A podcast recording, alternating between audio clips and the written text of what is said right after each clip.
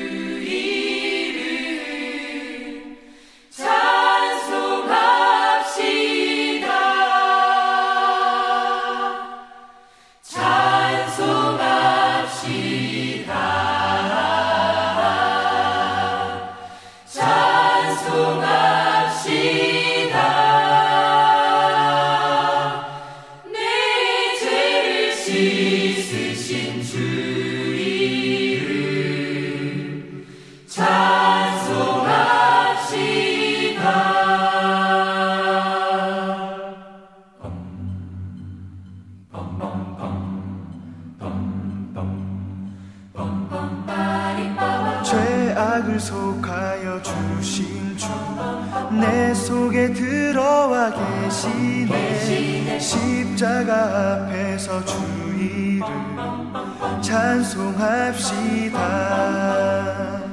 찬송합시다.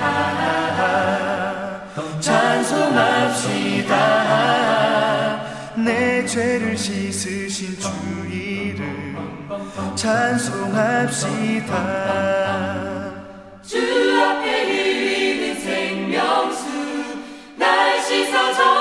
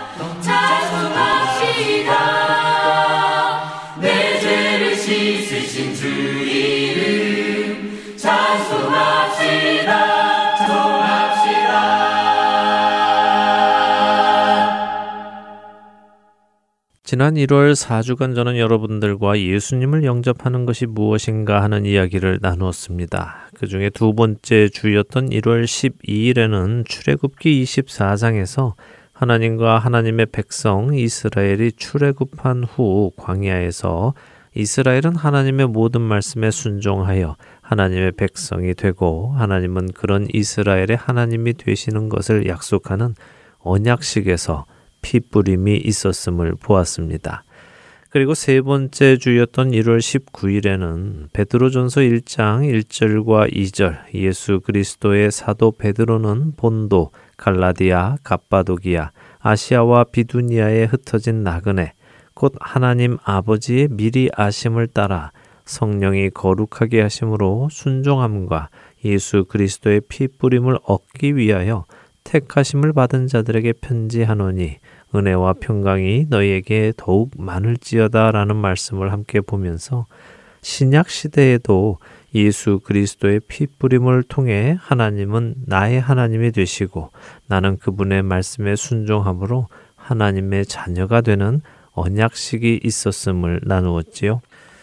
근데 그 후 저는 이 피뿌림에 대해서 조금 더 공부를 하게 되었는데요. 공부를 하다 보니 구약 성경 안에 사람에게 피를 뿌리는 경우가 두 번 더 있었음을 알게 되었습니다.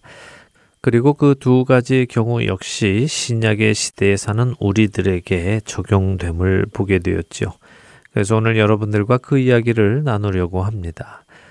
구약에서 피를 뿌리는 것은 죄 사함의 의미가 있었습니다. 그래서 속죄제를 드릴 때 제물의 피를 가지고 회막에 들어가 성소의 휘장 앞에 뿌리기도 했고 또 속죄소 위에 뿌리기도 했습니다. 이것은 레위기에 나오는 피 뿌림의 의미이죠. 그러나 피 뿌림의 의미에는 죄 사함만 있는 것은 아니었습니다. 거기에는 정결하게 함과 거룩하게 함도 있습니다. 만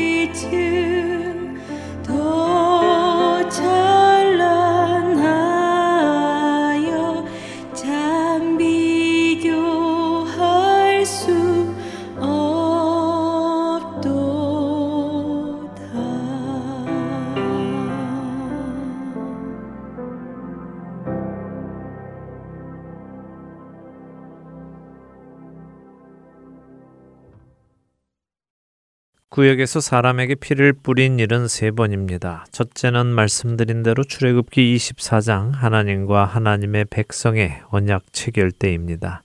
두 번째 사람에게 피를 뿌린 경우는 출애굽기 24장 언약 체결 이후인 출애굽기 29장에 나옵니다.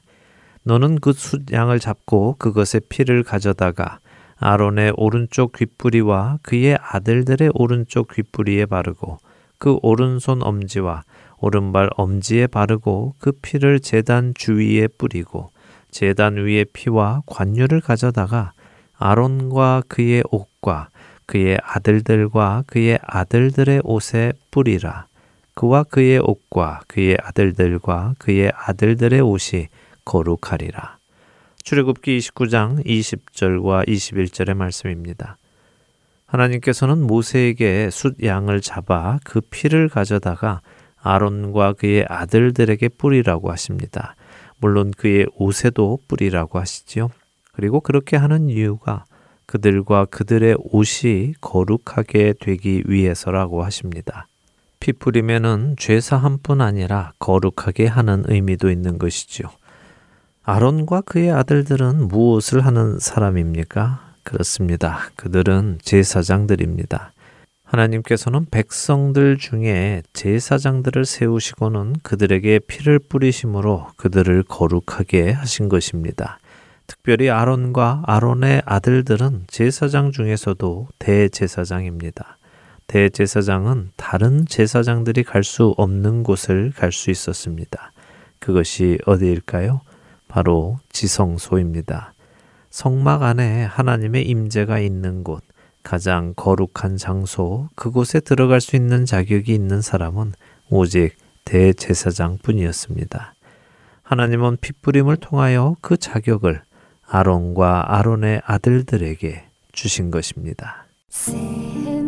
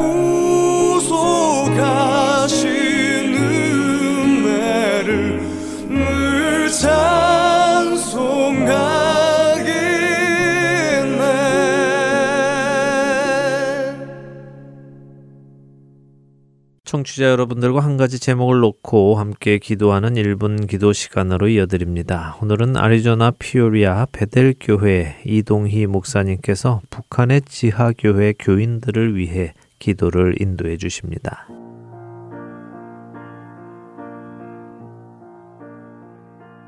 할텐 서울 복음 방송 1분 기도 시간입니다. 저는 아리조나주 피닉스시 인근에 위치한 피오리아 베델교회 담임 이동희 목사입니다. 오늘은 북녘 땅에서 신앙생활을 하고 있는 지하교회 성도들을 위해서 기도하려고 합니다. 현재 세계에서 가장 종교적 박해가 심한 나라가 북한이라고 합니다. 북한에는 공식적으로는 봉수교회와 칠골교회가 있지만 이 교회들은 북한 정권의 보여주기식의 교회이며 진정한 교회라고 볼 수 없습니다. 북녘 땅의 수많은 동포들이 굶주림으로 고통을 당하고 있을 뿐만 아니라 종교적인 자유나 인권이 무시된 채 탄압을 받고 있는 실정입니다. 그러나 감사한 것은 하나님께서 바울에게 무릎 꿇지 않은 7천 명의 남은 자들을 남겨주신 것처럼 핍박 가운데서도 암암리에 예수를 믿고 신앙생활을 하는 성도들이 있다는 사실입니다. 그들은 자신이 신앙생활하는 것이 발각되면 언제 총살을 당할지 모르는 위험 속에서도 목숨을 걸고 신앙생활을 이어나가고 있습니다. 자유로운 땅에서 자유롭게 신앙생활을 하고 있는 우리는 우리 동포들이 처해 있는 어려움과 고통을 외면해서는 안 될 것입니다. 우리는 그들이 당면한 위협에 관심을 가져야 하며 더욱이 핍박 속에서도 그 땅에서 신앙생활을 하는 믿음의 형제 자매들을 위해서 기도해야 될 책임이 있습니다. 이제 다 같이 북녘 땅에서 핍박을 당하고 있는 동포들과 하나님께서 북녘 땅에 무너진 재단을 회복시키실 것을 소망하는 마음으로 기도하도록 하겠습니다.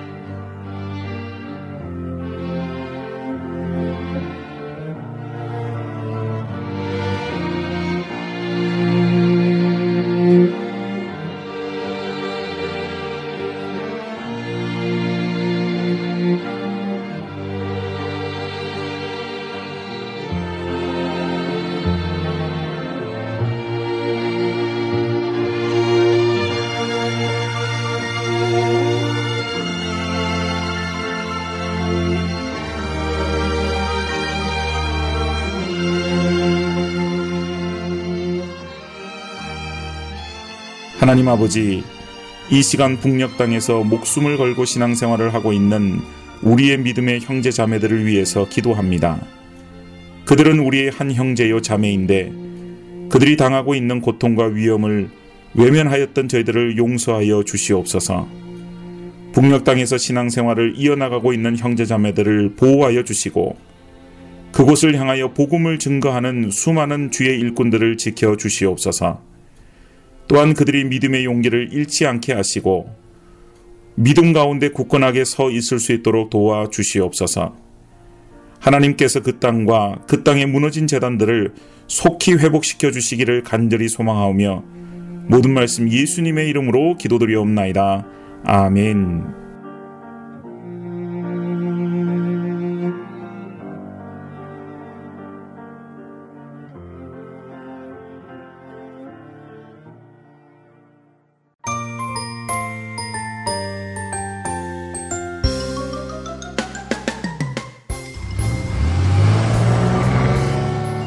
잠시만요. 길 좀 묻겠습니다. 여기서 downtown 가려면 어떻게 가야 돼요? downtown이요? 음, 여기서 10번 후웨이를 타고 가시다가 Central에서 내리시면 돼요. 아니에요. 그것보다는 저 앞으로 가서 Grand Avenue를 타고 가시면 더 빨라요. 에이, 그것보다는 seventeen freeway가 덜 막히죠. 다운타운으로 가는 길은 여러 가지입니다. 그러나 하나님께 가는 길은 오직 한 길밖에 없습니다. 바로 길이요 진리요 생명 되신 예수 그리스도를 통해서만입니다. 할텐 서울 복음 방송은 길 잃은 영혼들을 생명의 길로 인도합니다. 영혼을 살리고 세우는 할텐서울 복음 방송 홈페이지 www.heartandsoul.org와 스마트폰 앱으로 만나실 수 있습니다.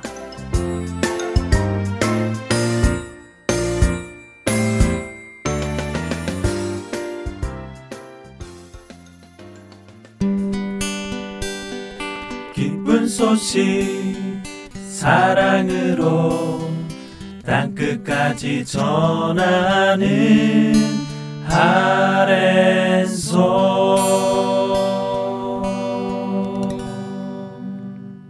스스로 왕이 되어 살아가던 구약의 어두운 사사 시대 속에서도 구원의 손길을 거두지 않으시는 하나님을 만나는 시간입니다. 사사기 강해로 이어드립니다.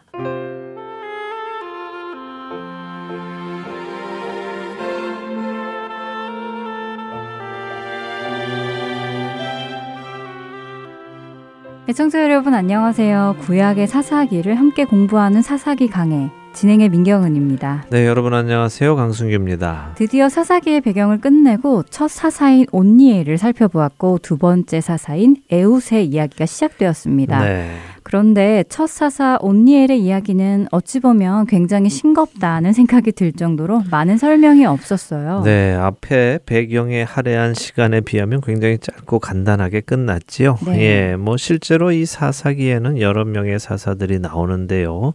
어, 그 중에 그 내용이 자세히 나오는 사사는 몇 명 안 됩니다. 어떤 사사들은 한 줄, 두 줄의 설명이 끝나기도 하지요.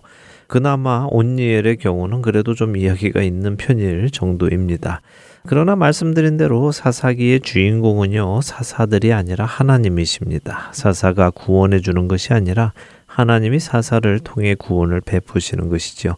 어, 그렇기에 많은 설명이 필요 없는 부분이 많이 있습니다. 그러나 또 하나님께서 사사를 들어 쓰시는 과정 속에서 우리에게 하시려는 말씀이 있으실 때는 또 설명을 통해 말씀을 해 주시지요.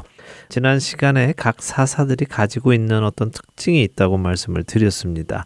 온니엘 같은 경우는 어떤 특징이 있다고 말씀을 드렸습니까? 네, 온니엘은 노년의 장수였다고 하셨어요. 네. 학자들에 의하면 약 80세 전후라고 하셨죠? 그랬습니다. 가나안에 들어올 때 여호수아와 갈렙 그 이들과 함께 전쟁을 했던 그 온니엘이 노년의 하나님께 부름을 받아서 사사가 되어 이스라엘을 다스렸지요.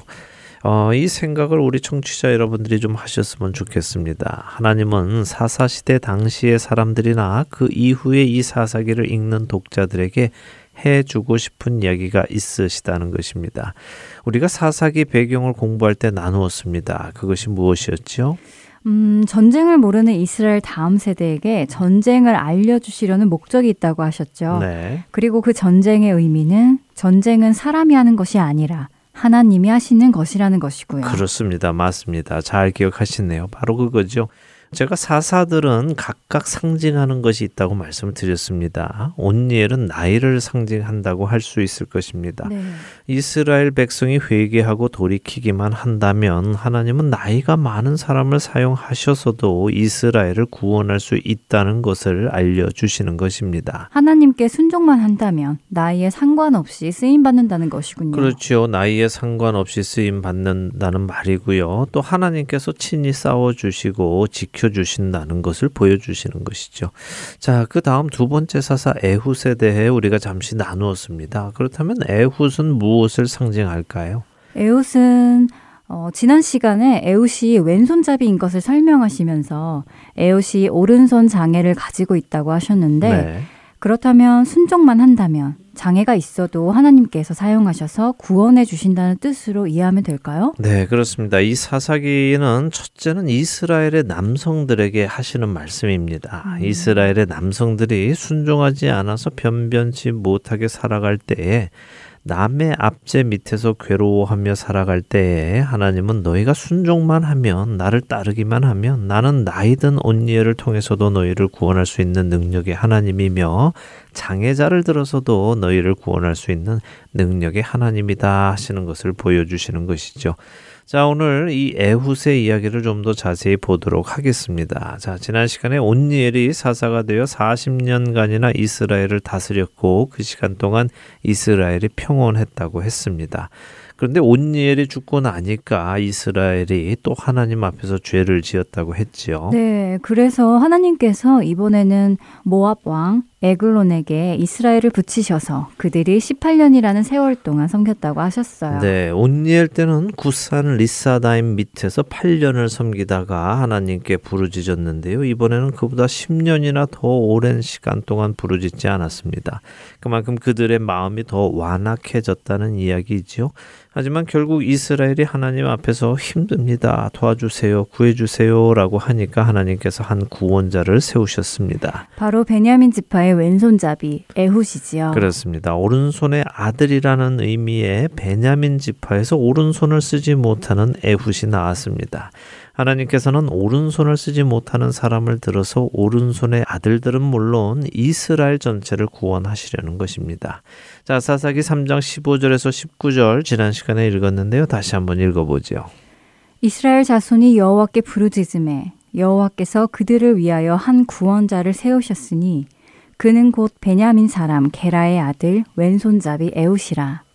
이스라엘 자손이 그를 통하여 모압 왕 에글론에게 공물을 바칠 때에 에웃이 길이가 한 규빗 되는 좌우에 날선 칼을 만들어 그의 오른쪽 허벅지 옷 속에 차고 공물을 모압 왕 에글론에게 바쳤는데 에글론은 매우 비둔한 자였더라. 에훗이 공물 바치기를 마친 후에 공물을 메고 온 자들을 보내고 자기는 길갈 근처 돌 뜨는 곳에서부터 돌아와서 이르되 왕이여 내가 은밀한 일을 왕에게 아뢰려 하나이다 하니 왕이 명령하여 조용히 하라 하매 모셔선 자들이 다 물러간지라.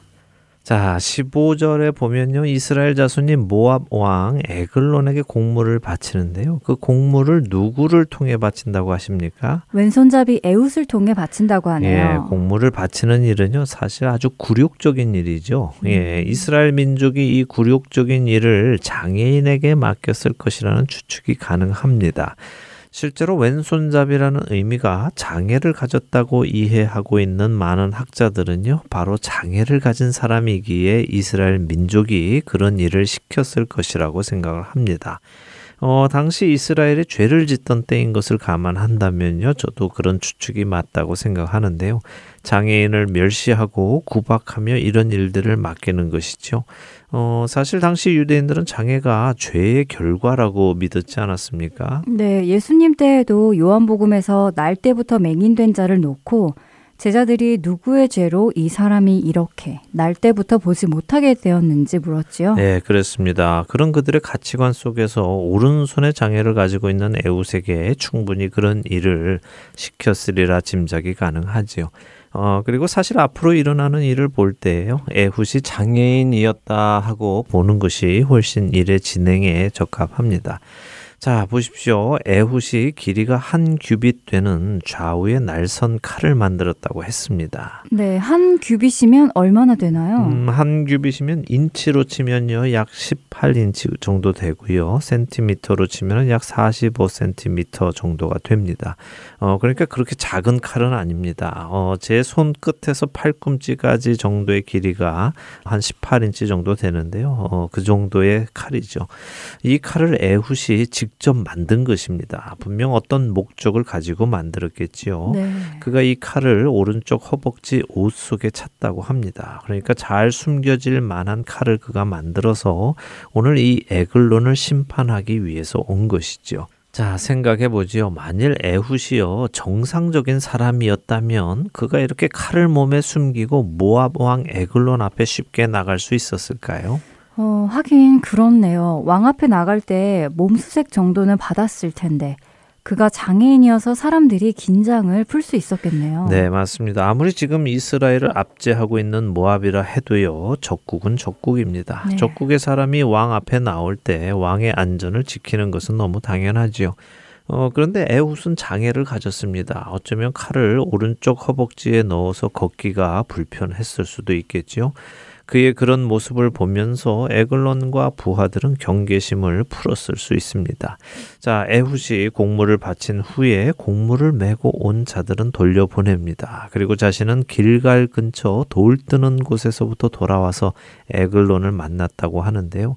자, 여기가 참 중요한 장면인데 길갈 기억하시죠? 네, 기억합니다. 사사기 2장을 볼 때 여호와의 사자가 길갈에서부터 와서 이스라엘 백성들을 책망했다 고 하시면서 길갈이 하나님과 언약을 맺은 곳이라고 하셨죠. 네, 맞습니다. 길갈은 요단강을 건너 약속의 땅에 들어온 이스라엘 백성이 하나님과 언약을 맺고 할례를 받은 하나님의 임재의 상징적인 곳입니다. 어, 그런데 그 길갈에 지금 돌 뜨는 곳이 있다고 되어 있습니다. 돌 뜨는 곳은 무엇일까요? 글쎄요, 돌 뜨는 곳이 무엇이지요? 채석장 같은 것인가요? 예, 맞습니다. 돌 뜨는 곳은 채석장이라는 의미입니다. 그런데 이 돌 뜨는 곳이라고 번역된 히브리 원어를 보면요. 페실림이라는 단어인데요. 이 단어의 의미는 우상을 조각하는 곳을 의미합니다. 음. 다시 말해서 이곳이 가나안 신들을 섬기는 우상을 만드는 본거지라는 것이죠.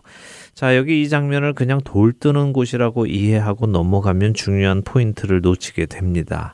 공동 번역이나 새 번역은 이곳을 길갈 근처 돌 우상들이 있는 곳 이렇게 번역을 했고요. 현대인의 성경은 길갈 부근에 우상 만드는 곳이라고 번역을 제대로 잘 했습니다.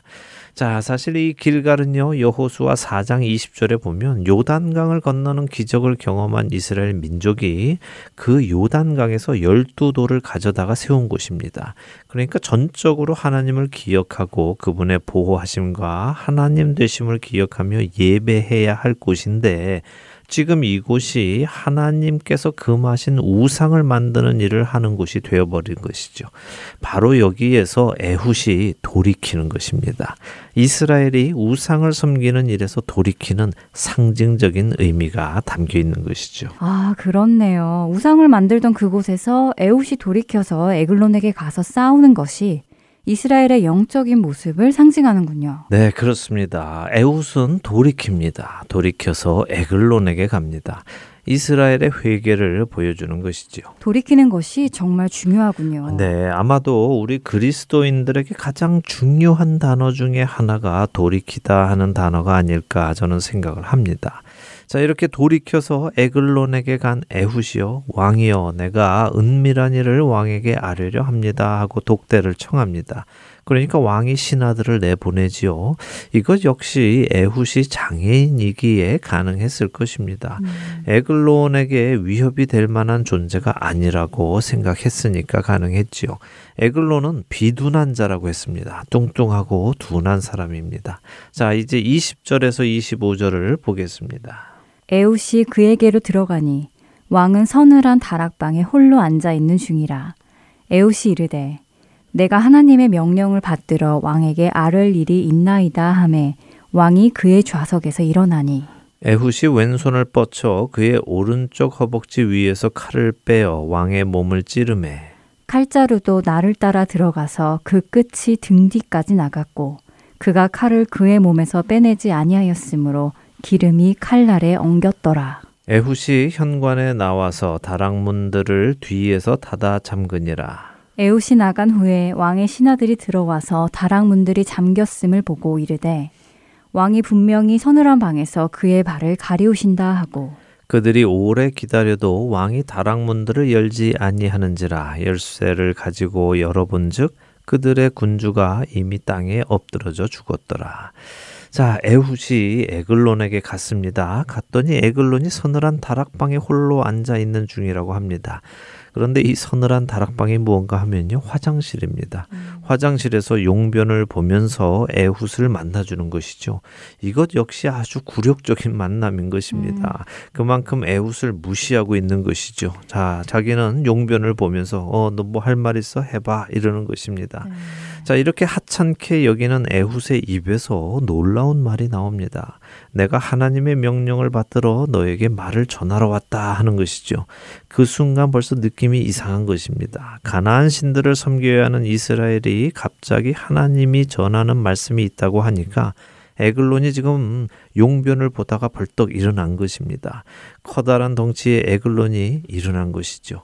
에웃이 왼손을 뻗쳐서 오른쪽 허벅지에서 숨겨온 칼을 꺼내서 에글론을 찌릅니다. 워낙 세게 찔렀는지 칼자루까지 나를 따라 들어가서 그 끝이 등 뒤까지 나갔다고 하시죠. 네, 그냥 칼이 관통해 버린 것이군요. 아우, 끔찍합니다. 네.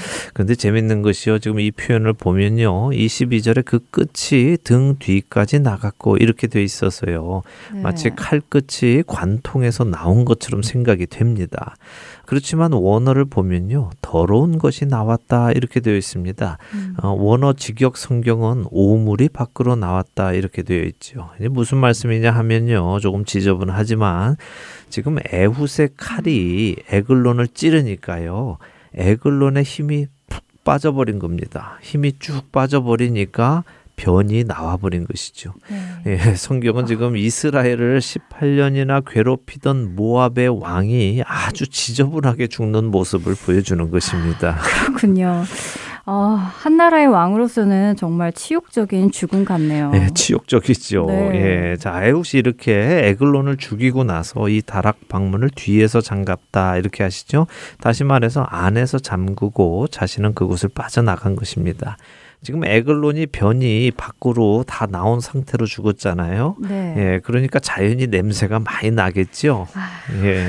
그러니까 신하들이 와서 다락문은 잠겨 있고 냄새는 진동을 하고 하니까 아, 왕이 서늘한 방에서 발을 가리우신다. 큰 일을 보고 계시는구나. 이렇게 생각하고 기다리는 것입니다. 아, 발을 가려운다는 표현이 용변을 본다는 표현인가 예, 보네요. 맞습니다. 예, 나중에 사무엘서도 보면 사울이 발을 가릴 때 다윗이 그의 옷자락 을 벤다는 표현이 나오지요. 예, 자 이렇게 신하들은 왕이 용변을 보는 줄 알고 기다리고 있습니다.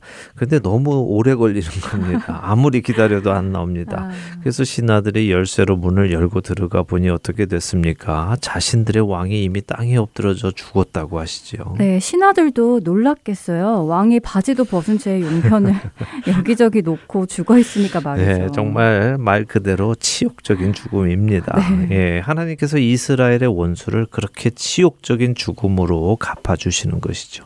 자, 이제 26절에서 30절까지 보겠습니다. 네. 그들이 기다리는 동안에 에웃이 피하여 돌 뜨는 곳을 지나 스이라로 도망하니라. 그가 이르러 에브라임 산지에서 나팔을 불매 이스라엘 자손이 산지에서 그를 따라 내려오니 에훗이 앞서가며 그들에게 이르되 나를 따르라 여호와께서 너희의 원수들인 모압을 너희의 손에 넘겨 주셨느니라 하매 무리가 에웃을 따라 내려가 모압 맞은편 요단강 나루를 장악하여 한 사람도 건너지 못하게 하였고 그때에 모압 사람 약 만 명을 죽였으니 모두 장사요 모두 용사라 한 사람도 도망하지 못하였더라. 그날에 모압이 이스라엘 수하에 굴복함에 그 땅이 80년 동안 평온하였더라. 자, 에웃이 우상을 만드는 곳을 지나가서 에브라임 산지에서 나팔을 붑니다. 나팔을 부는 이유는요, 하나님의 말씀을 전하는 것이며 또 전쟁을 알리는 것이죠. 그 소리를 듣고 이스라엘 자손이 내려옵니다. 에웃은 그들을 향해 하나님께서 너희의 원수를 너희 손에 넘겨주셨다 하고 선포를 합니다. 그러자 이스라엘 자손이 에훗을 따라가면서 모압을 심판을 하지요. 그때 만 명이나 되는 모압 사람들을 죽였는데요. 그 모두가 장사요 용사라고 합니다. 지금껏 18년 동안이나 그들이 무서워서 그들의 압제 속에서 공물을 바쳐가며 살아왔는데 하나님께서 뒤집어 주시니까 그 용사들이 아무 반항도 못하고 다 이스라엘 백성의 손에 죽는 것입니다. 자, 이스라엘 백성들이 배웠겠죠? 전쟁은 누가 하는 것입니까? 하나님이 하시는 것이라는 것을 배웠겠네요. 그렇죠. 이스라엘의 젊은 남자들이 제 구실을 못하고 살 때 하나님께서는 온니엘을 들어 쓰심으로 그들을 깨우셨습니다. 이번에 이스라엘의 건강한 남성들이 제 구실을 못하고 살아갈 때 하나님께서는 장애를 가진 에훗을 들어 쓰심으로 그들을 깨우시는 것이죠. 전쟁은 사람의 힘으로 하는 것이 아니라 하나님의 능력으로 하는 것임을 그들도 배우고 또 이것을 읽는 우리도 배웁니다. 이스라엘 백성의 힘이 강성해져서 모압의 용사들을 이긴 것이 아닙니다. 모압의 용사들은 18년 전이나 오늘이나 똑같지요. 그러나 이스라엘 백성이 돌이킬 때, 그들이 회개할 때에 하나님께서도 상황을 돌이켜 주시는 것입니다. 하나님께서 모압에게 힘을 허락해 주셨기에 그들에게 힘이 있었던 것이고요. 그들이 그렇게 이스라엘을 압제한 것입니다. 그러나 이제 하나님께서 그 힘을 거두어 가시니 그들이 힘을 못 쓰게 되는 것입니다. 하나님이 모든 일의 주관자이시며 그분의 허락 없이는 아무것도 일어나지 않는다는 것을 보여주시는군요. 그렇습니다. 자, 이렇게 해서 30절은 그날의 모압이 이스라엘 수하에 굴복하였다고 하십니다. 그리고 그 땅이 80년 동안 평온했다고 하지요. 이번에는 아주 오랜 시간 동안 평온했네요. 네. 온니엘 때는 40년이었는데. 맞습니다. 아주 긴 시간입니다. 어, 사실 사사기 안에서요 가장 평 온한 시간이 긴 시간입니다. 다른 말로 하면 이스라엘이 제대로 회개하고 제대로 살았다는 이야기죠. 어, 이런 사사기의 일을 읽으면서 우리도 배워야 합니다. 우리가 하나님만을 전심으로 믿고 그분 안에서 살아간다면 우리도 두려울 것이 없다는 것이죠. 우리도 영적인 전쟁에서 늘 승리하며 살아갈 수 있다는 것입니다. 이것들을 기억하시기 바랍니다. 자, 사사기 강의 다음 시간에는 에훗 다음에 등장하는 단 한 줄의 사사, 삼갈에 대해서 이야기 나누고요. 여성 사사 드보라의 이야기로 넘어가겠습니다. 네, 한 주간도 주 안에서 살아가심으로 승리하시는 여러분들 되시길 바라며 사사기 강의 오늘 순서 여기에서 마치도록 하겠습니다. 다음 주에 뵙겠습니다. 안녕히 계세요. 안녕히 계십시오.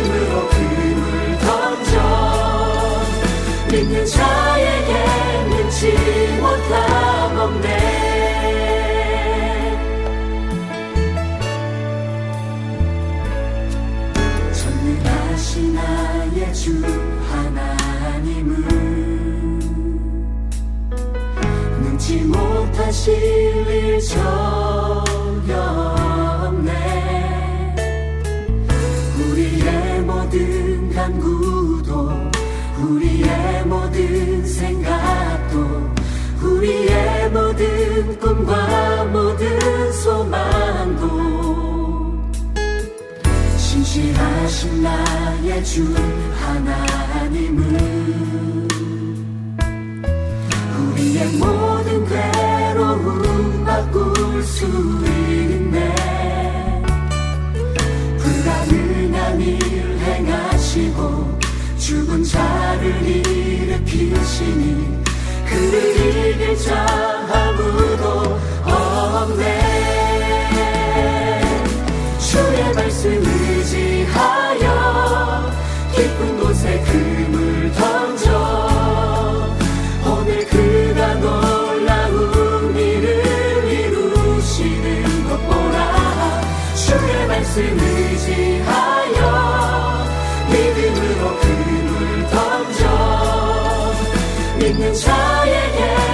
능치 못함 없네. 주의 말씀 의지하여 깊은 곳에 금을 던져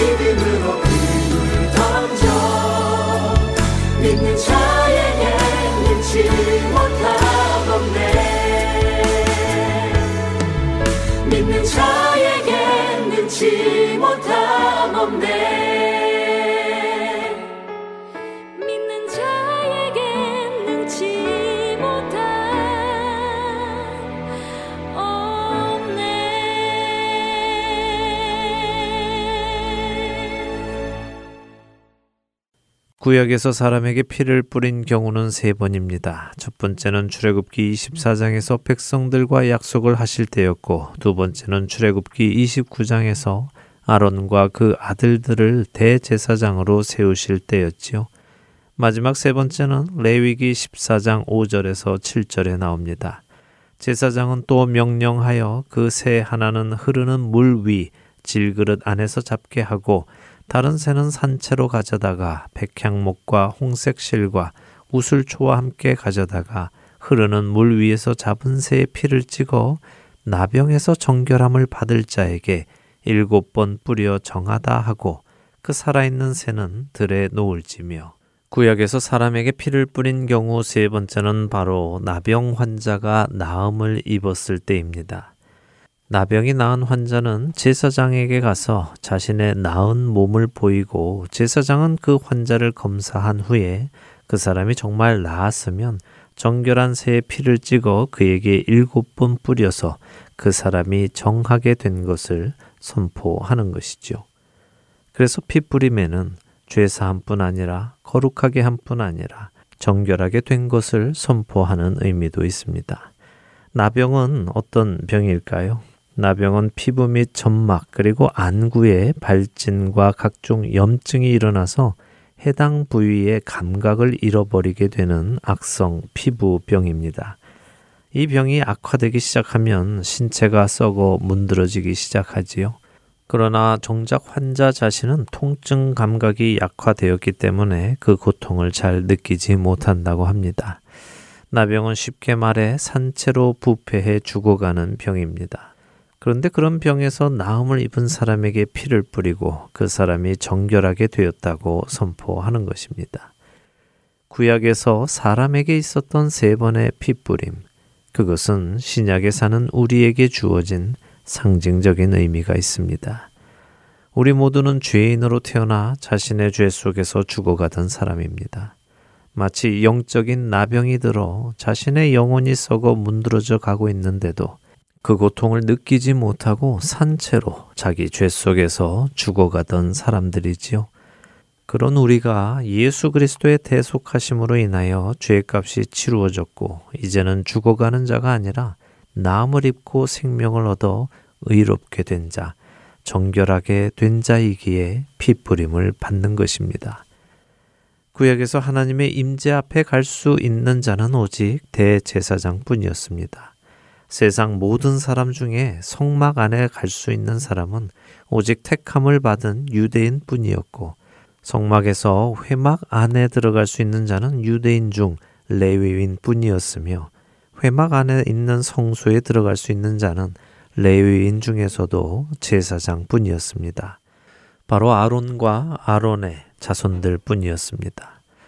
그런데 예수 그리스도께서 십자가에서 죽으심으로 회막이 위로부터 아래로 찢어졌습니다. 그리스도께서 하나님과 죄인인 우리의 관계를 회복시켜 주셨습니다. 그렇게 베드로 사도는 베드로전서 2장 9절에서 이렇게 말씀하십니다.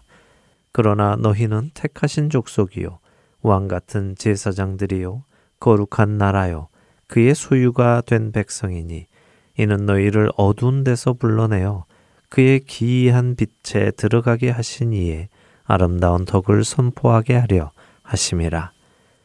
성막에 들어갈 수 있던 유일한 민족이 이스라엘이었는데 이제 그리스도로 말미암아 우리가 택하신 족속이 되었다는 것입니다. 뿐만 아니라 핏부림을 통해 이제는 왕 같은 제사장이 되어 지성소로 직접 들어가 하나님을 대면할 수 있게 되었다는 말씀이지요. 죽어가던 나를 살리시고 죄인인 나를 왕 같은 제사장으로 부르시고 나의 하나님이 되시기 위해 그분은 예수 그리스도의 피를 우리에게 뿌리신 것입니다. 사랑하는 할텐 서울 복음 방송 애청자 여러분. 여러분과 저는 하나님 아버지의 미리 아심을 따라 성령이 거룩하게 하심으로 순종함과 예수 그리스도의 피 뿌림을 얻기 위하여 택하심을 받은 자들입니다. 하나님께서 새로운 언약을 피 뿌림을 통하여 여러분과 제게 맺으셨습니다. 이 귀한 은혜를 깨닫고 계십니까? 만일 우리가 이 귀한 은혜를 깨닫고 있다면 우리의 삶은 변화되어야 합니다. 산채로 썩어가던 자가 살아나고 감히 하나님 앞에 나아갈 자격이 되지 않던 자에게 자격이 주어지고 주인을 불러 하나님의 자녀로 만드신 그 하나님의 은혜를 안다면 우리는 변화되어야 합니다. 너희가 순종하는 자식처럼 전에 알지 못할 때에 따르던 너희 사욕을 본받지 말고 오직 너희를 부르신 거룩한 이처럼 너희도 모든 행실에 거룩한 자가 되라. 기록되었을 때 내가 거룩하니 너희도 거룩할지어다 하셨느니라. 베드로전서 1장 14절에서 16절의 말씀입니다. 다음 한 주도 그리스도의 피 뿌림을 받은 거룩한 성도로 이 땅에서 거룩하게 살아가시는 저와 애청자 여러분이 되시기를 소망하며 오늘 주안의 하나 일부 여기에서 마치도록 하겠습니다. 함께 해주신 여러분들께 감사드리고요. 저는 다음 주 이 시간 다시 찾아뵙겠습니다. 지금까지 구성과 진행의 강순기였습니다. 애청자 여러분 안녕히 계십시오. 주께서 높은 보좌에 앉으셨는데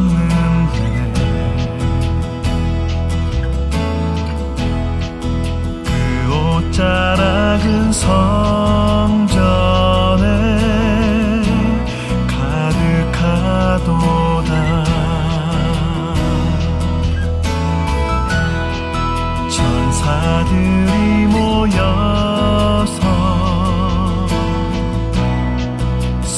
찬화하여 외치니 그 소리는 성전